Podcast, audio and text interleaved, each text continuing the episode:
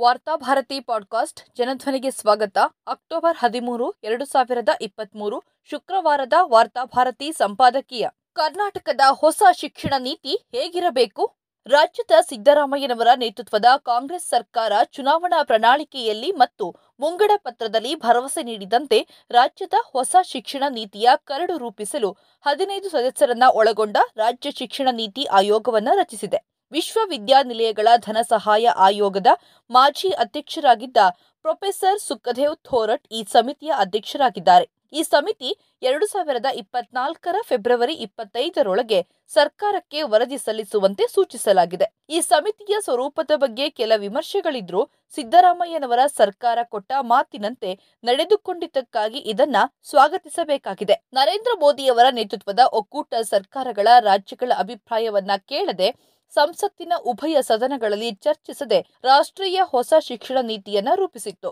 ಸಂವಿಧಾನದ ಪ್ರಕಾರ ಶಿಕ್ಷಣ ಕೇಂದ್ರ ಮತ್ತು ರಾಜ್ಯಗಳ ಜಂಟಿ ಪಟ್ಟಿಯಲ್ಲಿದೆ. ಆದ್ದರಿಂದ ಒಕ್ಕೂಟ ಸರ್ಕಾರ ಏಕಪಕ್ಷೀಯವಾಗಿ ಯಾವುದೇ ರಾಜ್ಯದ ಮೇಲೆ ಹೊಸ ಶಿಕ್ಷಣ ನೀತಿಯನ್ನ ಹೇರಲು ಆಗೋದಿಲ್ಲ. ಅದರಲ್ಲೂ ಮೋದಿ ಸರ್ಕಾರದ ಹೊಸ ಶಿಕ್ಷಣ ನೀತಿ ಶಿಕ್ಷಣವನ್ನ ಇನ್ನಷ್ಟು ಕೋಮುವಾದೀಕರಣಗೊಳಿಸುವ ಹಾಗೂ ವ್ಯಾಪಾರೀಕರಣಗೊಳಿಸುವ ಅಪಾಯ ಇರೋದ್ರಿಂದ ಕರ್ನಾಟಕ ಸರ್ಕಾರ ತನ್ನದೇ ಆದ ಹೊಸ ಶಿಕ್ಷಣ ನೀತಿಯನ್ನ ರೂಪಿಸಲು ಮುಂದಾಗಿರುವುದು ಸಮರ್ಥನೀಯವಾಗಿದೆ. ಇಂತಹ ವಿನಾಶಕಾರಿ ಶಿಕ್ಷಣ ನೀತಿಯನ್ನ ರಾಜ್ಯದ ಹಿಂದಿನ ಬಸವರಾಜ ಬೊಮ್ಮಾಯಿಯವರ ನೇತೃತ್ವದ ಬಿಜೆಪಿ ಸರ್ಕಾರ ಅಂಗೀಕರಿಸಿ ಜಾರಿಗೆ ತಂದಿತ್ತು.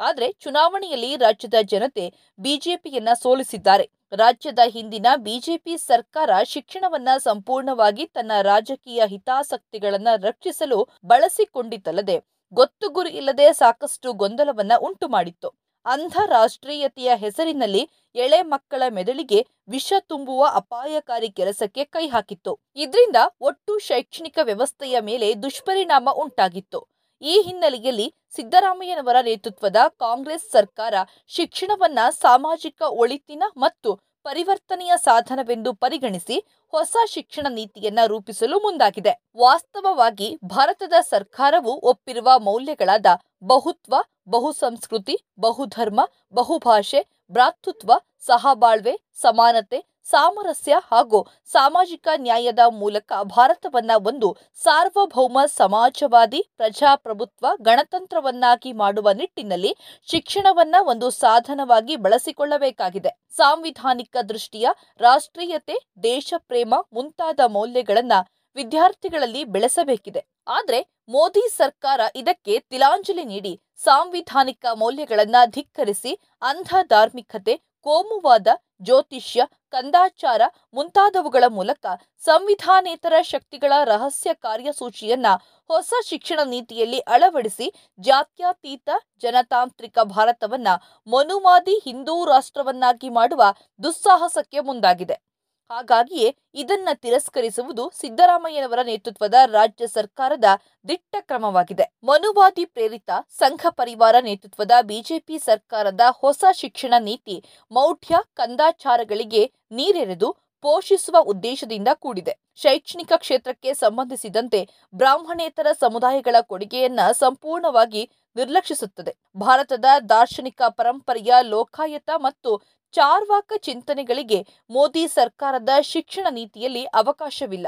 ಮಧ್ಯಕಾಲೀನ ಭಾರತದ ಇಸ್ಲಾಮಿಕ್ ಸಂಪ್ರದಾಯಗಳು ಹಿಂದೂ ಸಂಪ್ರದಾಯಗಳ ಜೊತೆ ಸಂವಹನ ನಡೆಸುವ ಮೂಲಕ ಹುಟ್ಟಿದ ಸೂಫಿವಾದ ಕಟ್ಟಿಕೊಟ್ಟ ಹೊಸ ಬಗೆಯ ಆಡಳಿತ, ವಾಣಿಜ್ಯ, ವಾಸ್ತುಶಿಲ್ಪ, ಸಾಹಿತ್ಯ, ಸಂಗೀತ, ಇಂಜಿನಿಯರಿಂಗ್ ಕಲೆ ಮುಂತಾದ ಜ್ಞಾನ ಕ್ಷೇತ್ರಗಳಲ್ಲಿ ತಂದ ಹೊಸ ಚಲನಶೀಲತೆಯನ್ನ ಮಧ್ಯಕಾಲದ ಪ್ರಸ್ತುತೆಯನ್ನು ಸಂಪೂರ್ಣವಾಗಿ ಕೇಂದ್ರದ ಹೊಸ ಶಿಕ್ಷಣ ನೀತಿಯಲ್ಲಿ ಕಡೆಗಣಿಸಲಾಗಿದೆ. ಇದಲ್ಲದೆ ಬುದ್ಧ, ಮಹಾವೀರ, ಬಸವಣ್ಣ ಜ್ಯೋತಿಬಾ ಫುಲೆ ಸಾವಿತ್ರಿಬಾಯಿ ಫುಲೆ, ಅಂಬೇಡ್ಕರ್, ಪೆರಿಯಾರ್ ನಾರಾಯಣಗುರು ಮುಂತಾದವರ ಆರೋಗ್ಯಕರ ಚಿಂತನೆ ಮತ್ತು ವಿಚಾರಧಾರೆಗಳನ್ನ ಮೋದಿ ಸರ್ಕಾರದ ಹೊಸ ಶಿಕ್ಷಣ ನೀತಿ ಹೊರಗಿಟ್ಟಿದೆ.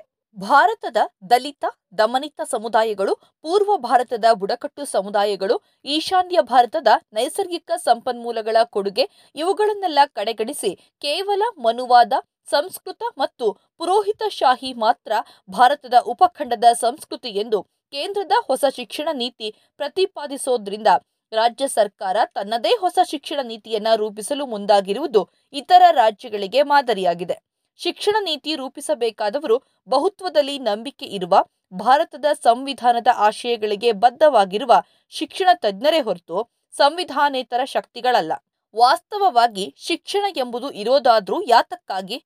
ಶಿಕ್ಷಣದ ಗುರಿ ಕೇವಲ ಜೀವನೋಪಾಯದ ನೌಕರಿ, ಉದ್ಯೋಗ ಪಡೆಯಲು ಅಗತ್ಯವಿರುವ ಪದವಿಯನ್ನ ಗಿಟ್ಟಿಸಲು ಅಲ್ಲ. ಅದರ ಬದಲಾಗಿ ಒಟ್ಟು ಬದುಕನ್ನ ಅರ್ಥಪೂರ್ಣವಾಗಿಸಲು, ಆರೋಗ್ಯಕರವಾಗಿಸಲು ಶಿಕ್ಷಣದ ಅಗತ್ಯವಿದೆ. ಪರಂಪರಾಗತ ಅವೈಜ್ಞಾನಿಕ ನಂಬಿಕೆಗಳನ್ನು, ಮೌಢ್ಯವನ್ನು, ಅನಿಷ್ಟ ಸಾಮಾಜಿಕ ಕಟ್ಟುಪಾಡುಗಳನ್ನ ಎದೆಗಾರಿಕೆಯಿಂದ ಪ್ರಶ್ನಿಸುವ ವ್ಯಕ್ತಿತ್ವವನ್ನ ರೂಪಿಸುವುದು ಶಿಕ್ಷಣದ ನಿಜವಾದ ಗುರಿಯಾಗಿರಬೇಕು. ಆದ್ರೆ ಕೇಂದ್ರದಲ್ಲಿ ಅಧಿಕಾರದಲ್ಲಿ ಇರುವವರಿಂದ ಇದನ್ನೆಲ್ಲ ನಿರೀಕ್ಷಿಸುವುದು ಅಸಾಧ್ಯ. ಈ ಹಿನ್ನೆಲೆಯಲ್ಲಿ ಕರ್ನಾಟಕ ಸರ್ಕಾರ ಹೊಸ ಶಿಕ್ಷಣ ನೀತಿ ರೂಪಿಸಲು ಸಮಿತಿ ರಚಿಸಿರುವುದು ಸೂಕ್ತವಾಗಿದೆ. ಆದರೆ ಕರ್ನಾಟಕದ ಹೊರಗಿನ ಕನ್ನಡ ಬಾರದ ಹಾಗೂ ಹವಾ ನಿಯಂತ್ರಿತ ಕೊಠಡಿಗಳಲ್ಲಿ ಕುಳಿತು ಕಾರ್ಯನಿರ್ವಹಿಸುವ ತಜ್ಞನಿಗಿಂತ ಸ್ಥಳೀಯ ನೆಲಮೂಲದ ಪರಿಣಿತರಿಗೆ ಹೆಚ್ಚಿನ ಅವಕಾಶವನ್ನ ನೀಡಬೇಕಾಗಿತ್ತು. ಸಮಿತಿಯಲ್ಲಿ ಶಾಲಾ ಹಂತದಲ್ಲಿ ಶ್ರಮಿಸಿದ ಶಿಕ್ಷಣ ತಜ್ಞರು ಶಿಕ್ಷಣದ ಮೂಲ ವಾರಸುದಾರರಾದ ಶಿಕ್ಷಕರು, ವಿದ್ಯಾರ್ಥಿ ಪ್ರತಿನಿಧಿಗಳು, ಲಿಂಗತ್ವ ಅಲ್ಪಸಂಖ್ಯಾತರ ಪ್ರತಿನಿಧಿಗಳು ಇನ್ನೂ ಹೆಚ್ಚಿನ ಸಂಖ್ಯೆಯಲ್ಲಿ ಇರಬೇಕಾಗಿತ್ತು. ಹೊಸ ಶಿಕ್ಷಣ ನೀತಿಯನ್ನ ರೂಪಿಸುವ ಮುನ್ನ ಸಂಯುಕ್ತ ರಾಷ್ಟ್ರ ಸಂಸ್ಥೆಯ ಮಕ್ಕಳ ಒಡಂಬಡಿಕೆಗಳು, ಸುಸ್ಥಿರ ಅಭಿವೃದ್ಧಿಯ ಗುರಿಗಳು, ಜ್ಞಾನ ಆಯೋಗ ಸೇರಿದಂತೆ ವಿವಿಧ ಸಮಿತಿಗಳು ಮಾಡಿದ ಶಿಫಾರಸುಗಳನ್ನು ಸಂವಿಧಾನದ ಮೂಲ ಆಶಯಗಳನ್ನು ಆಯೋಗ ಪರಿಗಣಿಸಬೇಕು. ರಾಜ್ಯ ಸರ್ಕಾರದ ಹೊಸ ಶಿಕ್ಷಣ ನೀತಿಯನ್ನ ರೂಪಿಸುವ ಆಯೋಗದ ಸಾರಥ್ಯವನ್ನ ವಹಿಸಿರುವ ಪ್ರೊಫೆಸರ್ ಸುಖದೇವ್ ಥೋರಟ್ ನಿಜಕ್ಕೂ ಸಮರ್ಥ ವ್ಯಕ್ತಿ. ಅವರ ಸಾಮಾಜಿಕ ಕಾಳಜಿ ಪ್ರಶ್ನಾತೀತ. ಆದರೆ ಕರ್ನಾಟಕದ ಸಂದರ್ಭದಲ್ಲಿ ಇಲ್ಲಿ ಶಿಕ್ಷಣದ ಮೂಲಭೂತ ಹಕ್ಕಿಗಾಗಿ ಮತ್ತು ಶಿಕ್ಷಣದ ಕೇಸರೀಕರಣದ ವಿರುದ್ಧ ಹೋರಾಡುತ್ತಾ ಬಂದ ಸ್ಥಳೀಯ ಅನುಭವಿಕ ಪರಿಣಿತರ ಕೊಡುಗೆಯನ್ನ ಗಮನಿಸಬೇಕಾಗಿತ್ತು. ಕನ್ನಡ ಭಾಷೆಯನ್ನ ತಿಳಿದವರು ಮತ್ತು ಕರ್ನಾಟಕದ ಸಾಂಸ್ಕೃತಿಕ ಹಿನ್ನೆಲೆಯನ್ನ ಅರಿತವರಿಗೆ ಈ ಆಯೋಗದಲ್ಲಿ ಹೊಣೆಗಾರಿಕೆ ಸೇರಿದಂತೆ ಇನ್ನಷ್ಟು ಆದ್ಯತೆಯನ್ನ ನೀಡಬೇಕಾಗಿತ್ತು. ಅದೇನೇ ಇರಲಿ, ಹೊಸ ಶಿಕ್ಷಣ ನೀತಿ ರೂಪಿಸುವ ಸಿದ್ದರಾಮಯ್ಯನವರ ಸರ್ಕಾರದ ಕ್ರಮ ಶ್ಲಾಘನೀಯವಾಗಿದೆ. ಕರ್ನಾಟಕ ಸರ್ಕಾರ ರಚಿಸಿರುವ ನೂತನ ಆಯೋಗ ಶಿಕ್ಷಣ ಸಂಸ್ಥೆಗಳಲ್ಲಿ ಗುಣಮಟ್ಟ ಸುಧಾರಿಸಲು ಕಲಿಕಾ ಮಾಧ್ಯಮ ಮತ್ತು ವಿಧಾನದ ಬಗ್ಗೆ, ಅದರಲ್ಲೂ ವಿಶೇಷವಾಗಿ ಸರ್ಕಾರಿ ಶಾಲೆಗಳನ್ನು ಬಲಪಡಿಸುವ ಬಗ್ಗೆ, ಶೈಕ್ಷಣಿಕ ಪಠ್ಯಕ್ರಮದಲ್ಲಿ ವೈಜ್ಞಾನಿಕ ಅಂಶಗಳನ್ನು ಒಡಮೂಡಿಸುವ ಬಗ್ಗೆ ಸೂಕ್ತ ಸಲಹೆಗಳನ್ನು ನೀಡಿ ನಾಳಿನ ನಾಗರಿಕರ ಮತ್ತು ಅವರ ಮೂಲಕ ಬಹುತ್ವ ಭಾರತದ ಉನ್ನತಿಗೆ ನೆರವಾಗಲಿ.